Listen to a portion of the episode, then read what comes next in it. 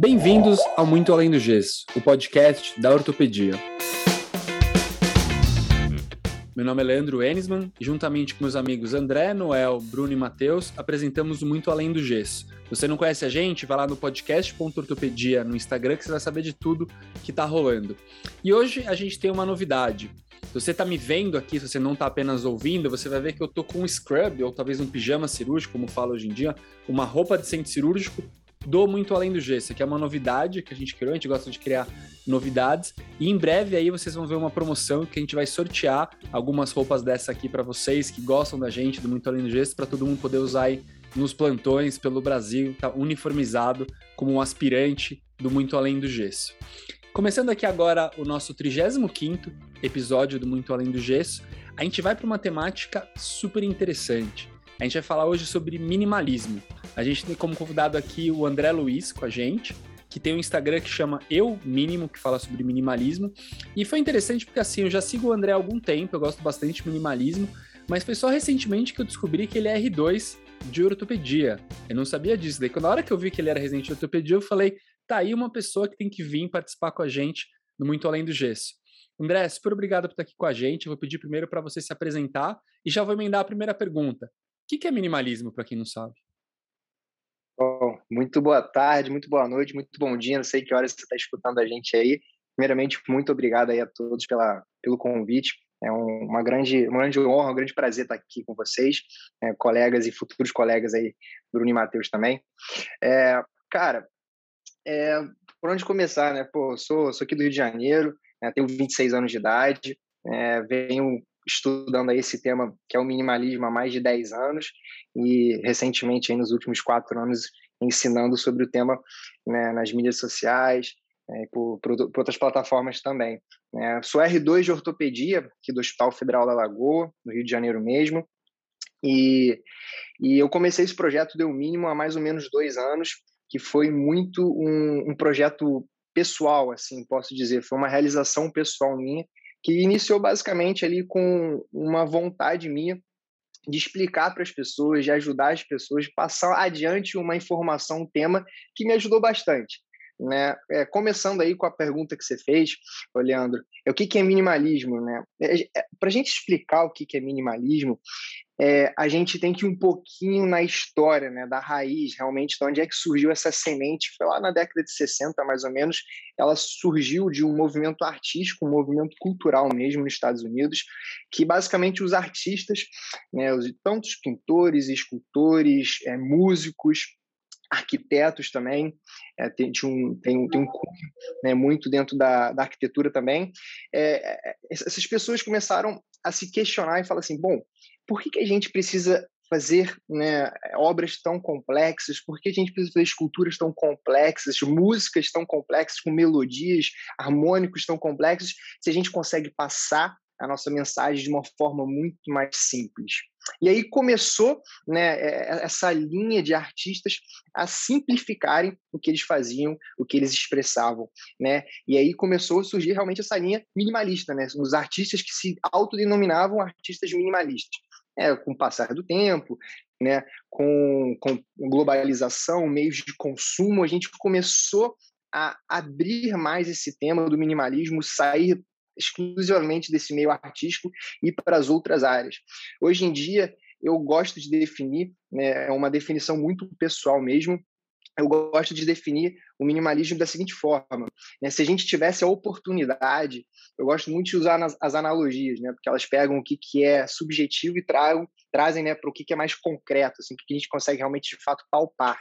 E o, o que, que eu vejo dentro, se a gente pudesse se assim, pegar a ponte do planeta Terra, a Terra que a gente vive, né, o mundo que a gente vive hoje, e a gente pegasse essa ponte para o mundo do minimalismo, né, atravessasse a ponte, chegasse ali ao planeta minimalismo, e a gente batesse na porta e na hora que a gente entrasse, né, a imagem que eu tenho é uma pessoa escrito autoconhecimento na testa, né, é assim que eu, que eu vejo o minimalismo.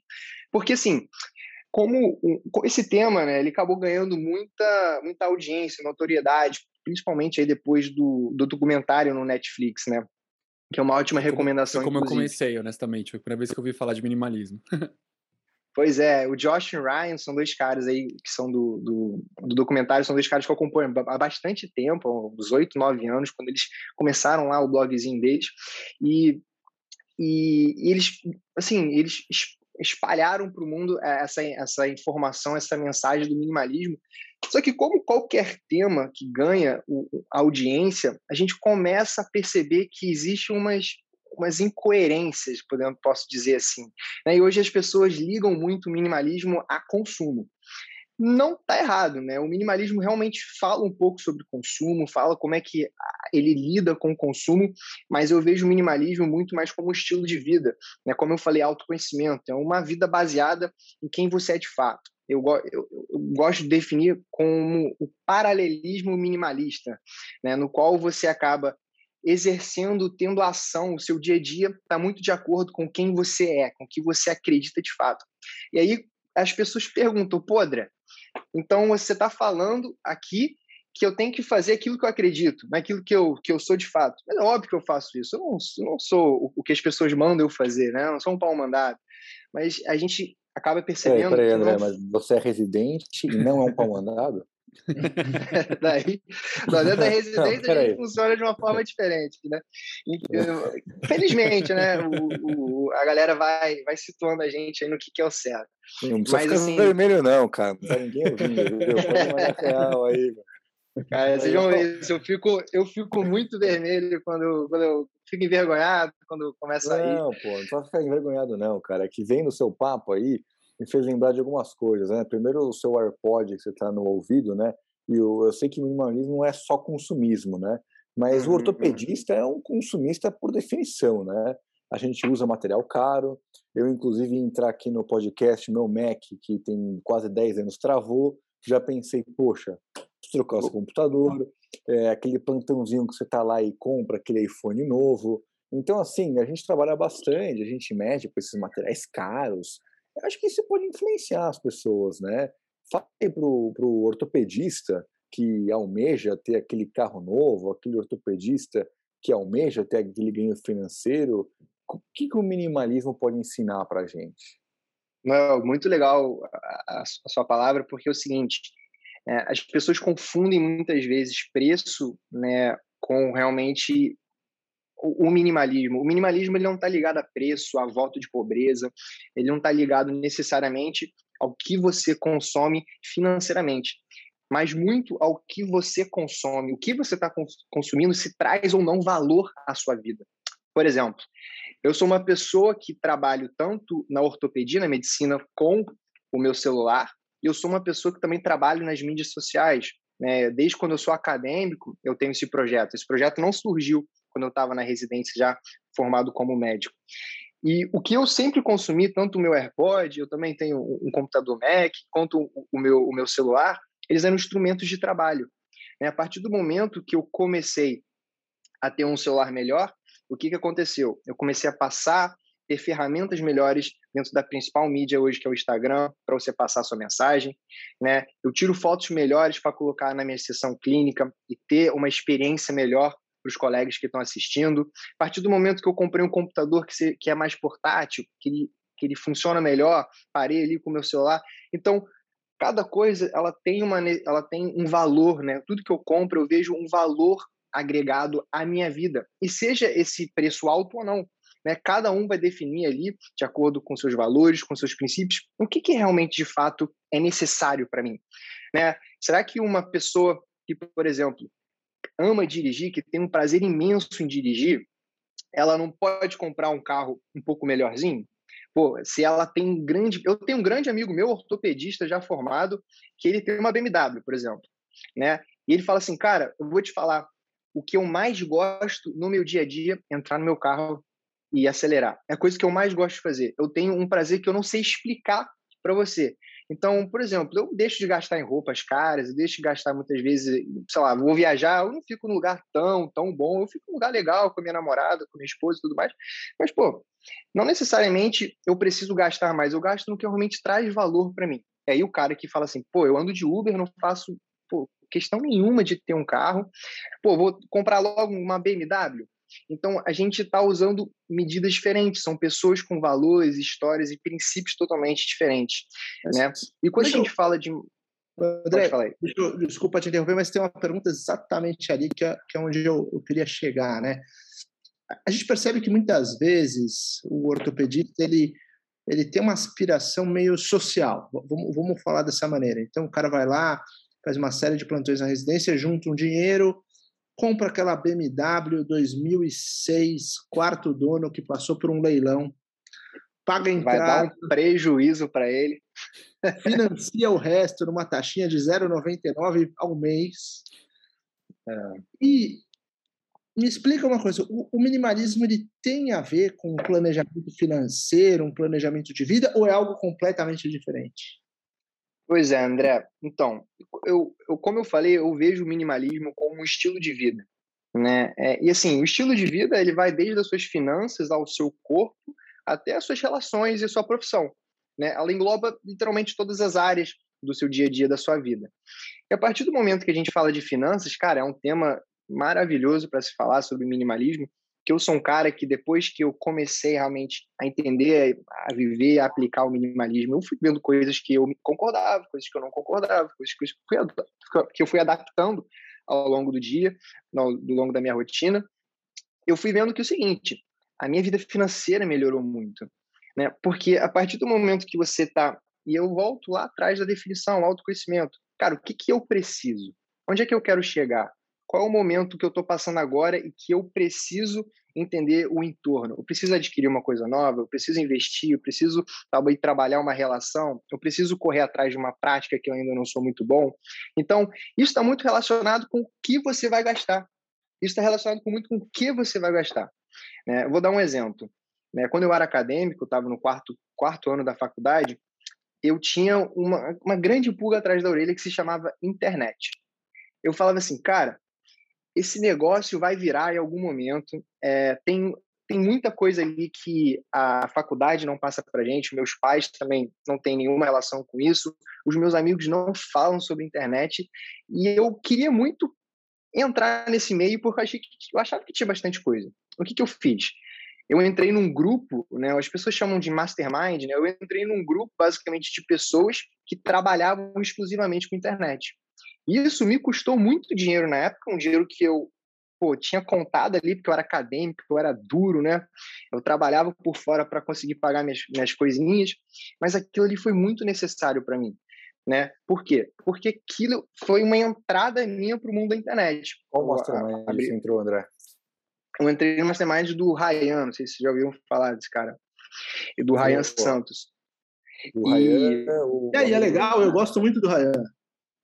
Cara, eu sou, assim, sou um cara muito grato ao Ryan, assim, muito, muito grato mesmo, assim. É, hoje posso dizer que, assim, as pessoas que eu conheço, as, pessoas que eu, que eu tenho uma grande relação vieram muito dele, né? Eu tenho uma escola online também de desenvolvimento pessoal chamada Academy de Saber, e lá a gente tem cerca de 15 professores, né, contando comigo.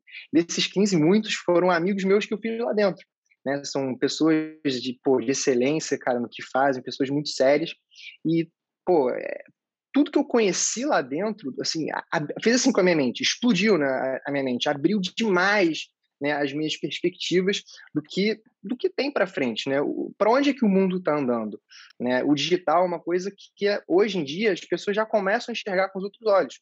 Mas cinco, seis anos atrás, as pessoas não viam a internet como um, meio de você divulgar. As pessoas ainda, pô, falavam, ah, curso online, cara, isso é uma balela, isso é uma besteira. Hoje em dia, cara, o, que, que a gente vê, né, pô, a gente, na época de pandemia, a gente tem congresso online, pô, o meu, o, o meu ortocurso é online, deixou de ser presencial e provavelmente não vai voltar a ser online, a ser presencial, vai se manter online. A gente já viu que, cara, a internet ficou, né, ela, ela já é uma realidade e aquilo foi muito necessário para mim. Então, voltando à sua pergunta, né? As finanças estão muito ligadas, sim, cara, a, a, a, ao, ao, minimalismo. Que a partir do momento, cara, que você entende como gastar, você entende como poupar, você organiza todo o seu entorno, né? Então, então, então, basicamente isso aí. Uma coisa que eu gosto muito de falar, cara, minimalismo não é voto de pobreza, né? As pessoas acabam ligando muito isso, né? Cara, você pode ser pobre E, você pode ser minimalista, como você pode ser milionário, você também pode ser minimalista, né? Está muito ligado a, a, aos seus aos seus princípios, aos seus valores, né? Não a sua conta bancária de fato. Mas André, uma coisa muito... sabe que eu Ai, perdão, Matheus, mas sabe uma coisa muito legal que eu, que eu percebi assim? Você falou de um de um gasto que você teve, mas que me parece muito mais um investimento, né? Talvez esses investimentos com educação, foi até uma conversa que eu tive recente com um amigo meu, você vai acabar colhendo os frutos mais ou menos 4, 5 anos depois. Não é uma coisa tão tão direta e talvez isso não seja realmente um gasto, uma coisa que vai embora.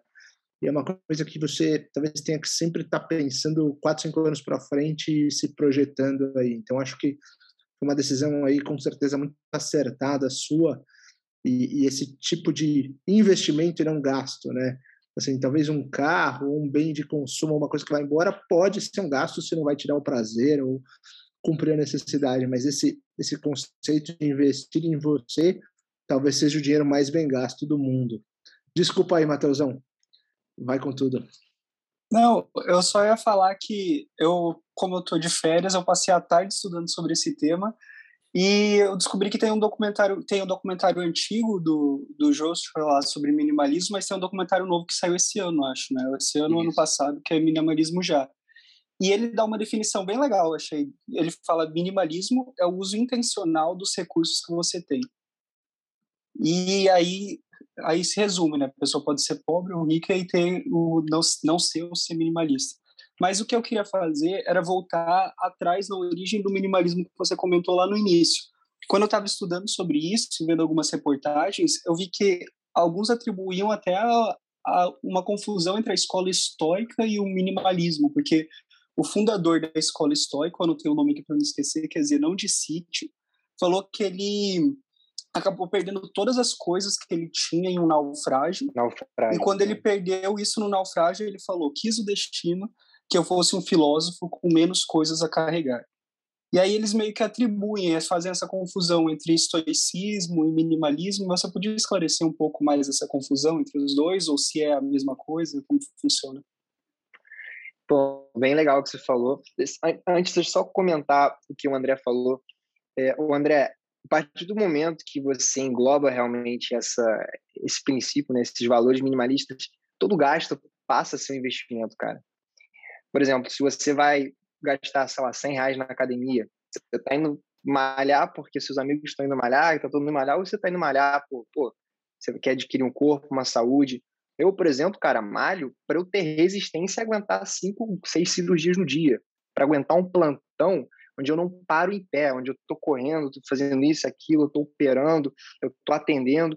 Eu, eu funciono muito assim, eu vejo a academia muito assim, para eu não, ao longo da minha, da minha semana, ficar muito cansado, eu ter uma resistência e conseguir extrair o melhor desse curto período de, de, residência que eu tenho, né?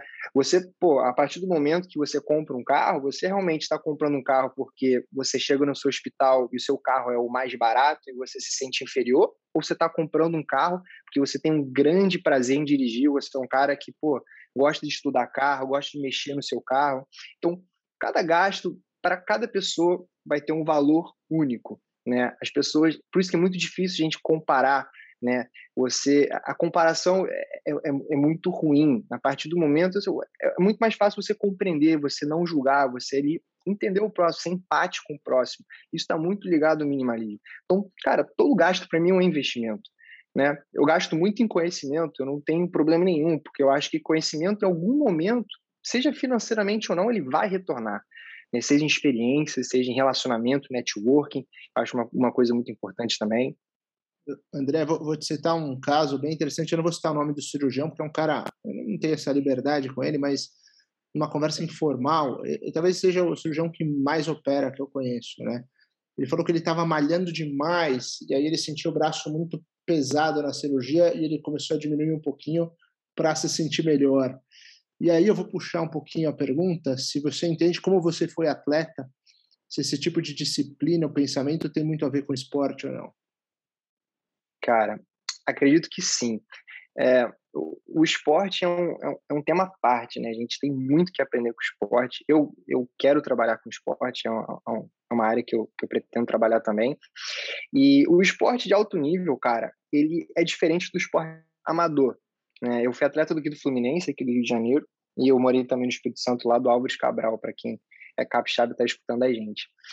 O esporte, ele, ele te entrega muito a questão da mentalidade, né? E eu acho que isso é uma coisa muito importante para o residente também, né? Você entender que existe hierarquia, você entender que existem regras, entender que existem moldes que você precisa entender para que você consiga extrair o melhor daquele seu período, né? Eu eu quando era mais novo eu tinha sempre uma resistência de, eu lembro, vou contar aqui um caso, eu lembro como se fosse ontem esse caso. Eu tinha um técnico cubano chamado Hugo, um, um dos caras que me ensinou muito sobre vida, assim, não era só meu técnico, ele era um cara que me ensinava sobre vida.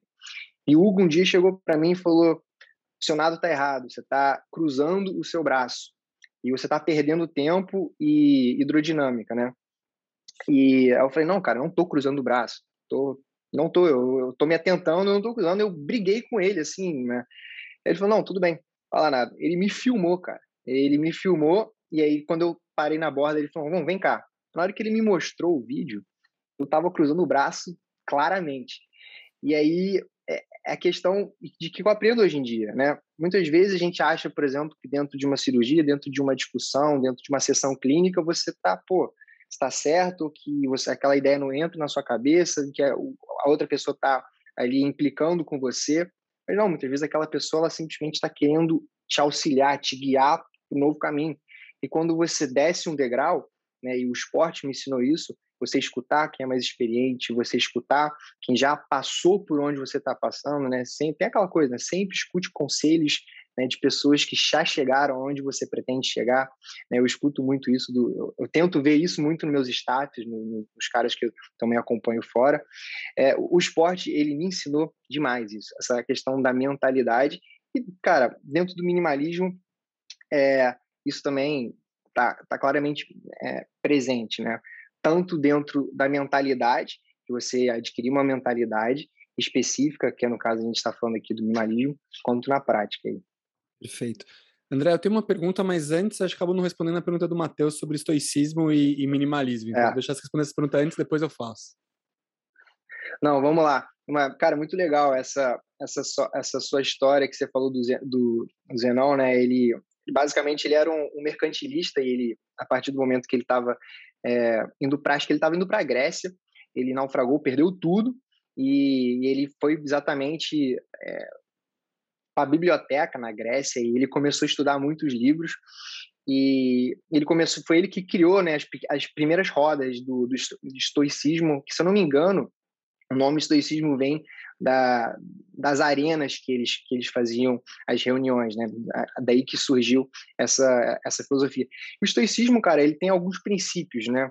Agora de cabeça não me lembro todos, mas o, o estoicismo ele fala muito daquilo de você é, não lutar contra aquilo que você não tem controle, né? É basicamente, pô, está chovendo, né? Vou ficar puto chovendo, você não vai, não vai deixar de chover porque você está puto que você está chovendo. Né? Eu queria correr na praia, mas está chovendo é você lidar muito com a situação, você aprender e você tentar ali manobrar aquilo da melhor forma possível.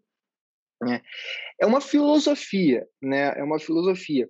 Eu, na verdade, não acho que o minimalismo e o estoicismo são a mesma coisa. Né? Pelo contrário, né? o minimalismo ele ele tem um cunho mais artístico e, e o estoicismo ele tem um cunho mais realmente filosófico, né, de questionar, de você levantar pensamentos. Não que o minimalismo também não tenha, mas o, o, o estoicismo ele tem os princípios totalmente diferentes do, do minimalismo, mas cara, bem ou mal, como eu falei lá no início, todos os temas eles conversam entre si. Né, de uma forma ou outra. Né? Também tem a questão do essencialismo, que é um, um, um tema é um assunto levantado pelo Mark, que é o autor do livro. Ele fala o, o essencialismo basicamente é você entender o que, que é o não.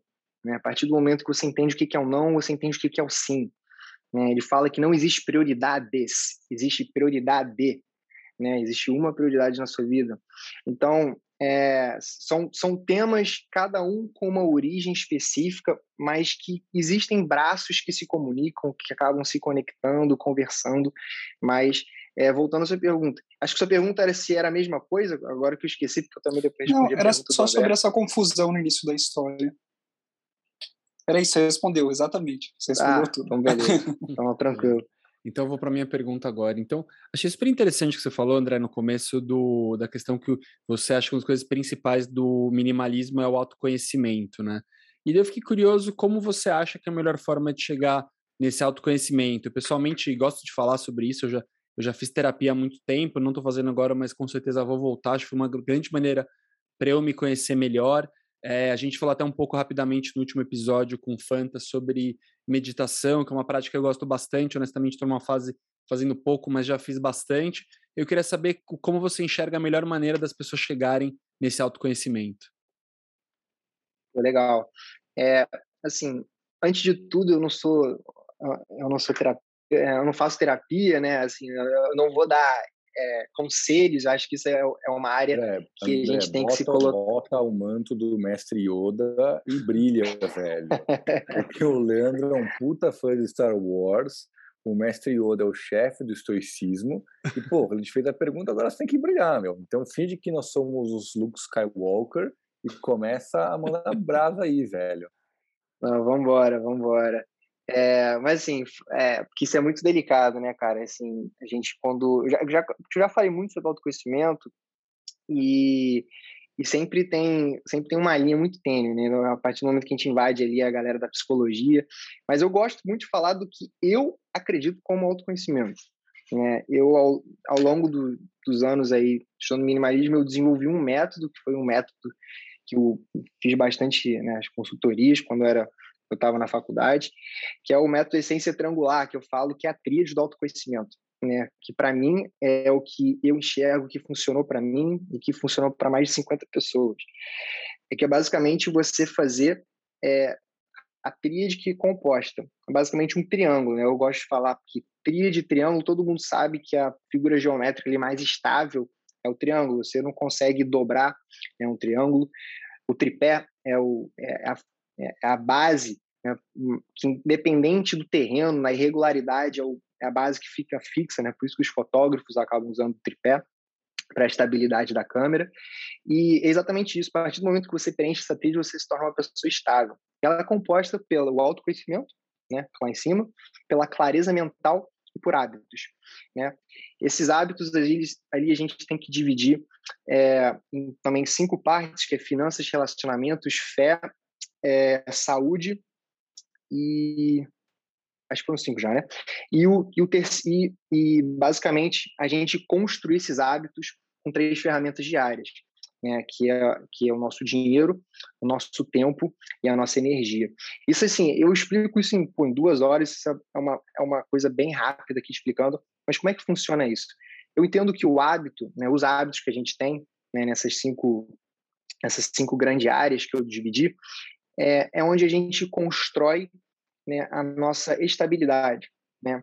E a partir do momento que você constrói uma casa, por exemplo, com cinco pilares, você não pode ter um pilar ruim, porque em algum momento essa casa vai cair. Né? Ou seja, você não pode ter bons relacionamentos, você não pode ter. Você é um cara que tem bom relacionamento, você é um cara que tem pô, uma profissão super boa, você é um cara super bem de saúde, mas pô, quando você é, vai para a questão, por exemplo, da, da sua fé, que eu digo fé, o que é fé para mim? Não fé não é religião, você ficar rezando. Fé para mim, cara, é você ter alguma coisa que te move para você continuar fazendo o que você faz sem saber o resultado de amanhã. Né? Basicamente, pô, o que, que o André está fazendo hoje na o que, que move o André hoje na ortopedia, sem saber se ele vai terminar a ortopedia, se ele boletos, vai passar André, a prova do boletos peote. motivacionais. Boletos motivacionais. Cara, posso Esse interromper? já. Posso te contar uma invertida que eu tomei essa semana no consultório? Estava no Hum. consultório à noite, né?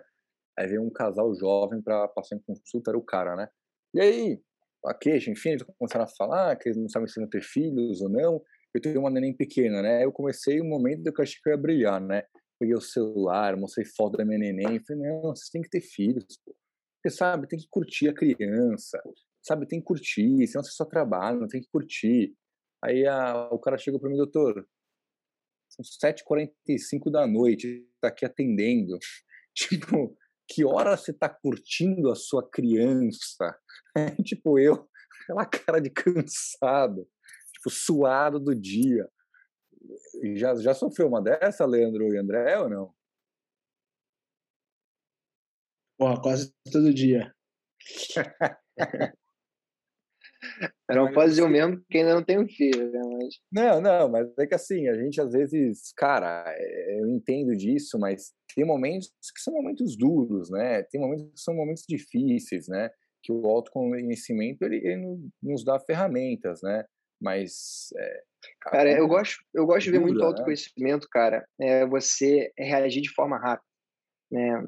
Assim, não é o o quantas rasteiras ou quantas pedras você vê aí pelo caminho, né? quantas vezes você consegue levantar rápido das rasteiras que a vida te dá. Né? Pô, rasteira todo mundo vai tomar, cara. Você vai errar uma coisa que você não queria errar, você vai fazer, sei lá, um investimento que deu errado. O quão rápido você consegue se recuperar nisso, né? E eu acho que o autoconhecimento está muito ligado nisso, né? Por causa da clareza mental que eu falei. Eu gosto muito de, de fazer uma analogia que é a seguinte: imagina você pegar uma rua daquelas de Tóquio, onde você tem aquelas né, aquelas calçadas com pô, milhões e milhões de pessoas andando, assim, você pegar uma pessoa de um lado, você pegar uma pessoa do outro, elas não conseguem se enxergar porque existe uma multidão né, no meio, no meio delas. Isso é basicamente a sua cabeça, né? Quando a pessoa ela tem inúmeras informações que não pertencem a quem ela é, ou seja, ela permite que terceiros fiquem introduzindo coisas dentro da cabeça dela, e terceiros eu digo, meios de comunicação, televisão, é, o próprio Instagram. Quantas vezes a gente entra no Instagram e a gente esposa, pô, tá mano, coisas esposa, você esqueceu da esposa, pô. esposa também, pai, mãe, faculdade, escola, né? Quantos amigos eu tenho hoje em dia, cara, é, que estão largando a profissão aos 28, 29 anos de idade porque fazem aquilo que não se identificam porque lá na escola disseram que aquilo era eram as únicas profissões a serem seguidas. Né? Eu estudei em colégio tradicional, então, cara, era medicina, direito, engenharia, arquitetura, ou era isso, ou era nada. Né? E hoje em dia eu tenho muitos amigos que estão totalmente infelizes no que fazem, né, por causa disso. Então, a, a, a analogia é exatamente essa, cara. É você limpar todas essas pessoas, todas essas informações, você permitir que um ponto se ligue ao outro. Né? Você permitir que exista clareza, facilidade, fluxo de informação viável dentro da sua, da sua cabeça. Então, eu penso muito assim, e a partir do momento que você cria uma rotina com hábitos, né? e a gente constrói os hábitos, a gente constrói a casa com os, as três ferramentas diárias que eu já citei, você cria a condição que você tenha uma cabeça, uma mente centrada no que realmente importa que é você, que é a sua vida, que é a sua família, que são os seus relacionamentos, né? Como aí o Noel falou, os seus boletos a serem pagos. Né? Então, autoconhecimento, cara, eu, André, vejo autoconhecimento dessa forma. Né? Pode ser que exista um, pô, um livro, um conceito de autoconhecimento totalmente diferente, mas, cara, é a forma que eu enxergo, a forma que deu certo para mim. E André? André oh, vai lá, Bruno. Não, o meu é, o meu é jogo rápido, mas assim, só para você falou um pouquinho dos seus exemplos, né? Você não precisa citar aqui a pessoa. E você dividiu um pouquinho grandes habilidades aí das pessoas. Eu diria que existem grandes habilidades, talvez aí na, na profissão, na profissão de médico ou talvez até de ortopedista. Talvez seja, a gente pode dividir de milhões de maneiras, milhares de maneiras, mas assistência, ensino, pesquisa, gestão e política. Quem que são seus ídolos? Aonde você quer chegar? Dentro da ortopedia, você diz? Sim. Cara, assim, hoje em dia eu, no momento eu, eu só quero poder aproveitar ao máximo com as pessoas que têm a vontade de, de me passar o conhecimento, né? Daqui a uns anos, né, onde eu quero chegar, o ideal que eu quero chegar assim, eu não, não quero ser aquela aquele médico que, que ele vive, ele ele exerce a medicina para ele poder viver. Né? Eu, eu, eu, penso muito nisso. Eu quero ser, eu quero exercer medicina porque eu posso exercer medicina. Mas se eu não quiser exercer medicina, não, não preciso exercer. Ou seja, eu vou fazer aquilo por amor, né? Por aquilo, por realmente por paixão e querer ajudar as pessoas. Óbvio que a gente não trabalha 100% das vezes paixão. Tem burocracias, tem dias que a gente não está afim de trabalhar, mas que a gente tem que botar o pé para fora de casa e fazer o que tem que ser feito. Mas, assim, onde eu quero chegar é o seguinte: é, é poder ajudar as pessoas ao máximo. Eu vejo muito trazer um conceito, né, não só de ortopedia, mas de qualidade de vida, onde a ortopedia tem grande função. Né, a gente poder reabilitar um paciente não só dentro da questão biomecânica, dentro só da ortopedia, não do que a gente sabe fazer, que é, pô, é, cirurgia, tratamento conservador, não, mas trazer um conceito mais amplo, um conceito talvez onde a gente traga outras pessoas, outros profissionais, como nutricionistas, como fisioterapeutas, fazer uma, um papel mais global dentro do paciente, entregar um pacote muito mais rico para ele. Simplesmente ele não sair da consulta uma perspectiva de uma cirurgia, uma perspectiva de uma fisioterapia, mas com uma perspectiva de onde ele vai chegar daqui a cinco meses, daqui a um ano, daqui a dois anos ou daqui a duas, três semanas, né? E mas para que isso aconteça, você tem que construir relacionamentos, você tem que construir também dinheiro, você tem que ter um, um aporte para construir uma clínica. Então, aonde eu quero chegar né, é exatamente isso. Eu, eu, vejo muito mais uma ortopedia global, uma ortopedia onde você traga outros profissionais para conversar, para de, debater, enriquecer ali o paciente e não ficar só naquilo que eu vejo muitas pessoas fazendo, né, que é sentando no consultório, entregando o tratamento A, B e C, conversando qual que vai ser o melhor e vendo só depois ali no centro cirúrgico ou depois em algumas consultas. André, é, eu tô vendo você falar, cara, e essas, sobre o Matheus falou aí do estoicismo, uma corrente que eu sou fã, cara, é Sêneca, eu leio, procuro ler sempre. É, o próprio livro do Marco Aurélio, que eu já falei que eu gosto muito, Meditações, você está falando de, sobre minimalismo. Então, é, acho que todos esses assuntos eles têm que ser introduzidos aos poucos, né? Nem todo mundo que escuta a gente, por exemplo, tem um certo domínio amplo do tema. Até por isso que a gente buscou falar aqui sobre a definição inicialmente e tudo mais. Mas pensando naquele residente, cara, o cara igual o, Noel gosta de falar, né? no R1 que está sofrendo ali no Guerreiro. É, uma vez eu, eu vi uma entrevista do, acho que foi do, do Zuckerberg, que ele falava que a gente tem pequena, cada decisão que a gente toma ao longo do dia é uma energia que é drenada nossa. E isso desde o momento em que você acorda. Isso está atrelado também à camisa que você tem que escolher entre a cinza, a laranja, a azul, a verde, qual que você vai para o trabalho. E nisso ele falava que ele só tinha camisa preta, acho que era preta, branca e cinza, se eu não me engano, que aquilo facilitava, ele pegava qualquer uma e aquele vestisse, podia estar num quarto escuro que ele ia sair bem vestido. É, dando dicas práticas aí para quem, quem se interessa pelo tema e está na, na residência aí, durante a tua residência, comenta sobre algumas medidas, algumas atitudes que você tomou que você fala, putz, isso teve um impacto bacana, isso facilitou a minha vida, isso agregou em algum sentido ali no meu dia a dia. Puta pergunta. Cara, legal. Gostei pra caramba, hein? Perguntasse mesmo. Eu vou só contar um, um, caso engraçado que eu passei exatamente nesse, nesse mastermind que eu, que eu faço parte. Uma vez eu cheguei lá no. Teve um, um evento presencial, né, há uns anos atrás. E aí eu cheguei lá no, no, evento, não vi a galera um tempo e tal. Aí eu cheguei, pô, cara, falei, André, quanto tempo? Como é que você tá, cara? Pô, maneiro e tal. E aí chegou um cara para mim assim, pô, André, comecei a estudar minimalismo, cara, agora eu tô vivendo minimalismo, mudou muito a minha vida, pô, muito obrigado aí por, por me apresentar o tema que agora eu tô estudando. Falei, pô, maneiro, mas conta aí o que, que você. Que, que tá acontecendo no nosso Pô, não, cara, agora eu só uso preto e tal, meu, meu guarda-roupa é monocolor, só tenho preto, tenho umas camisas brancas. Falei, pô, maneiro, mais do que ele. Mano, é preto, é isso, entendeu? Agora eu tô usando preto e, pô, agora eu sou minimalista. Aí você viu que o cara ele não tinha argumentos, né? Ele basicamente ficou nessa paranoia aí do, de usar uma, uma cor de roupa, né? Que era o preto. E isso é, surgiu muito, né? De grandes CEOs que eles falam, ah, a gente não perde tempo escolhendo roupa, né? A gente foca realmente no que é necessário. Eu discordo um pouco sobre isso, porque a partir do momento que a gente vem lá da, da definição de autoconhecimento, se uma pessoa gosta de se vestir, tem a vaidade de se vestir, ela, pô, ela realmente se sente bem, por que, que ela não pode ter várias outras roupas no armário? Eu, por exemplo, estou usando aqui um cinza, mas eu não, não me importo usar uma camisa estampada, usar um tênis estampado, assim, não tem nenhum problema com isso. Né? Você tem que focar realmente no que é necessário para você. Tá? Então, esse é um primeiro ponto aí, que eu discordo um pouco dessa frase do, do Mark. Não, não que ele tenha falado sobre minimalismo. A pergunta que você falou, Bruno, era, era em relação a medidas né, que eu tomei. Como é que era a pergunta mesmo? Dicas práticas, dicas práticas na residência que você fez, o que você faz que te ajudam a atravessar essa, essa árdua caminhada? Cara, legal. É, bom, o que, eu, o que eu acho necessário? Sempre entregue mais do que te pedem. Né? Eu acho que isso, talvez, o que eu levo como, como geral. Um grande exemplo. Né? Essa semana passada, a gente teve um paciente que tinha uma dor no quadril há mais ou menos uns 15 anos e só fazia só, só fazia um tratamento conservador, fisioterapia e não melhorava, não melhorava. Chegou com ressonância, tomografia, chegou com raio-x lá para gente. Né? Eu fui a pessoa que atendi ela né, no consultório e eu vi que ela tinha realmente um, uma imagem com uma massa ali na região trocantérica do quadril dela. E aí eu fui conversar com o meu staff, né?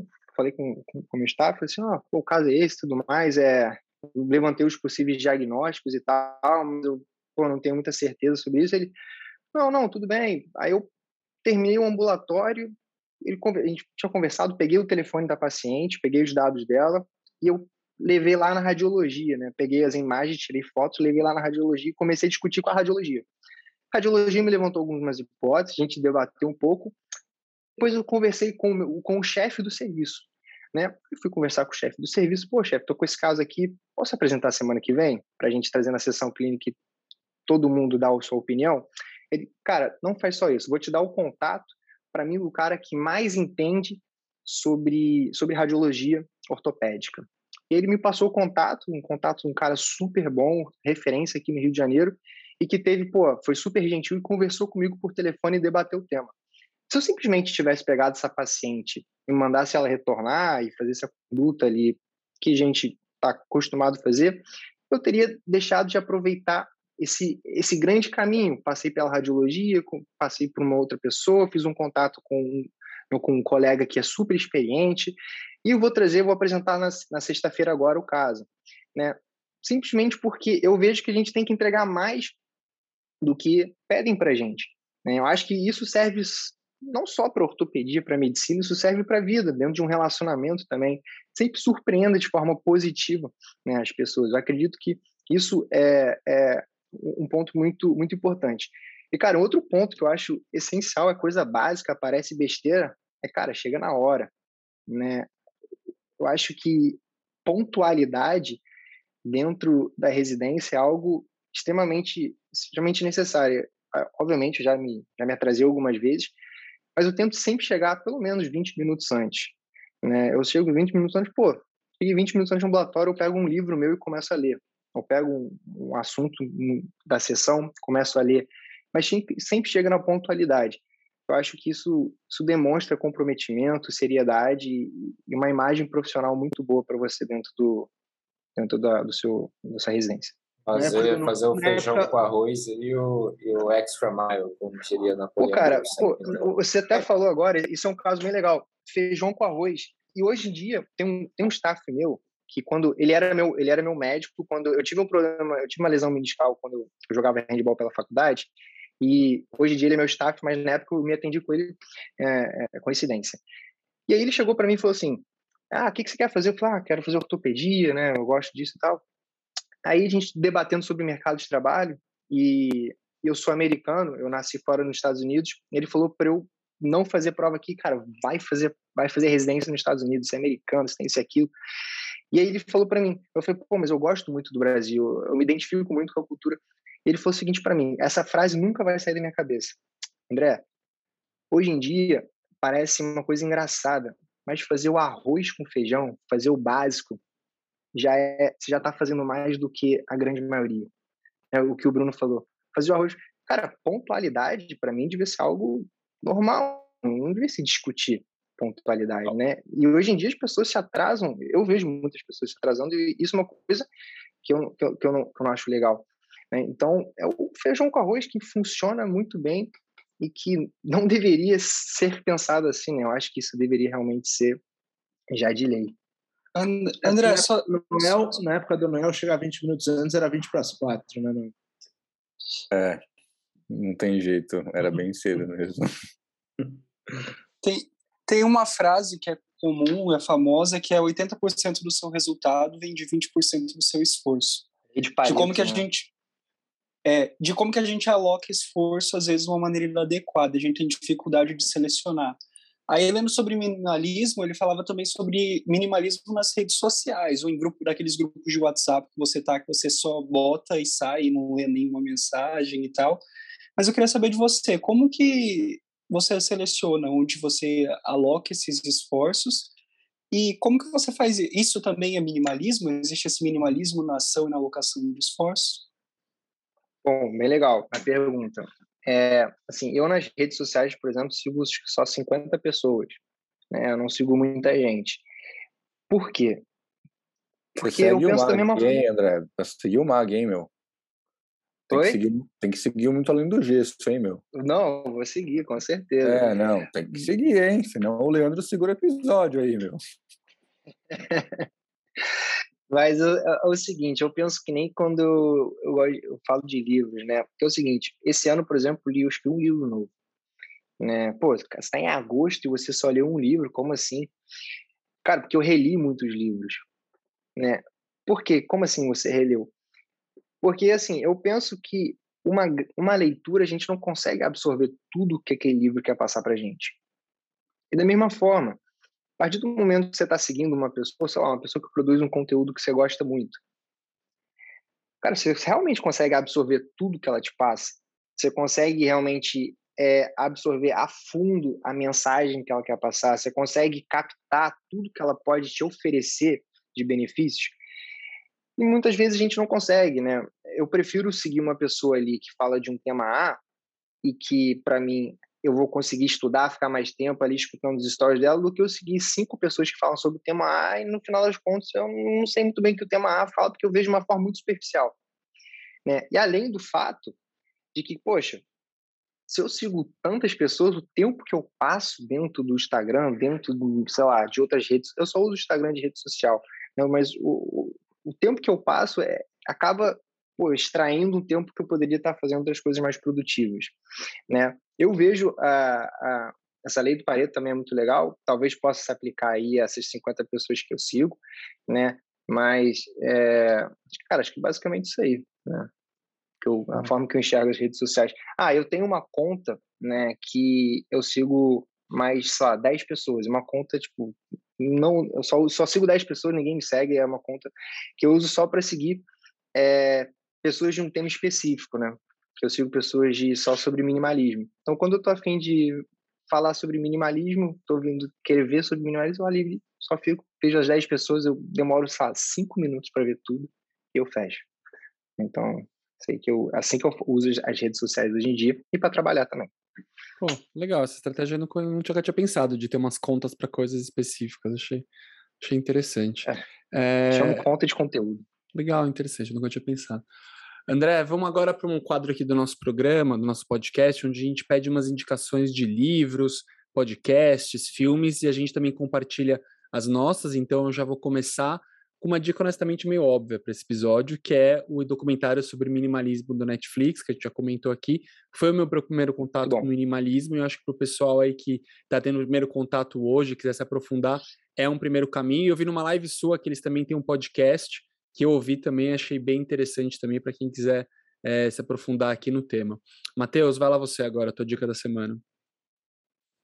Faz muito tempo que eu não dou dica, e essa dica vai ser bem diferente.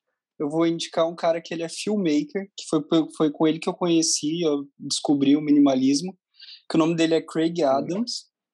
E as filmagens dele são incríveis, assim, e é mais acho que para você relaxar vendo tudo aquilo e aproveitar a sua vida. É muito bom mesmo. Eu vou fazer uma indicação temática aqui. É o episódio 79 do podcast Mundo Rayan, que é com o Álvaro Chocaíra. Eu acho que tem muito a ver com, com o nosso bate-papo de hoje. Da lei da facul, né? Exato. Esse cara, é, esse cara é muito bom, eu gosto muito do Álvaro. André, vai lá, tua, tua dica pra gente. Cara, eu vou indicar o blog que foi meu primeiro contato com minimalismo, chamado Zen Habits, do Lil Babalta. É um blog não de minimalismo, mas ele fala muito sobre mindfulness e lá eu conheci, foi lá o meu primeiro contato, o primeiro tema, ele, ele é um minimalista também, ele fala muito sobre sobre o assunto, muito bom. Boa, show de bola. Para quem perdeu aqui as indicações, não esquece que na descrição aqui do episódio você encontra o link para todas essas as, as dicas que a gente está dando aqui. André, infelizmente estamos chegando aqui no final. Muito obrigado por participar com a gente. Aprendi muito, acho um tema super interessante. Tenho certeza que muita gente aqui que está ouvindo a gente vai gostar também, vai começar a se aprofundar no tema. Uh, e eu vou, antes de acabar aqui, pra, abrir para você o microfone para você fazer alguma consideração final. E também já vou avisar para o pessoal não se esquecer de seguir a tua conta do Instagram, eu mínimo, certo? Bom, muito obrigado primeiro a, a todos pela, pelo convite. Acho que foi um episódio muito legal, cara. É, no início aí fiquei vermelho, Noel até me deu uma zoada, mas, é, mas depois eu fiquei bem à vontade. É sempre muito, muito bom falar sobre o tema. Eu gosto muito. É um tema que realmente faz bastante parte da minha vida. É, o, o primeiro, acho que a, a, mensagem final assim que eu posso dar, não, não sobre ortopedia, acho que sobre, sobre, sei lá, sobre em geral, né?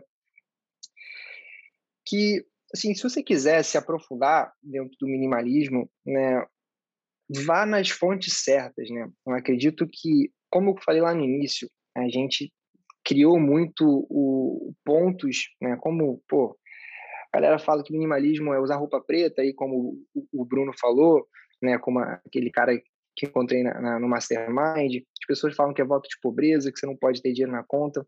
Como qualquer assunto, cara, sabe, saiba filtrar, né? Acho que saber filtrar é uma, é grande, é uma grande virtude hoje em dia, num mundo onde, pô, ele anda a passos ali do Usain Bolt, né?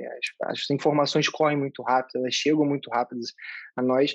E acho que você tendo um filtro muito bom é muito importante para que você consiga absorver a essência de todos os temas. E dentro do minimalismo, pô, Vou, vou, citar várias pessoas aqui, o Lil Babalta, o Josh Ryan, do The Minimalist, o Matt Davella também, que é muito bom. Lê sobre a história do minimalismo, lê os documentários, que assim você vai entender qual é a essência, né? E, pô, se você conseguir captar 1% ali do que a mensagem final do minimalismo possa te oferecer, acredito que você já vai ter 1% da sua vida melhor. Isso já é bastante, bastante coisa.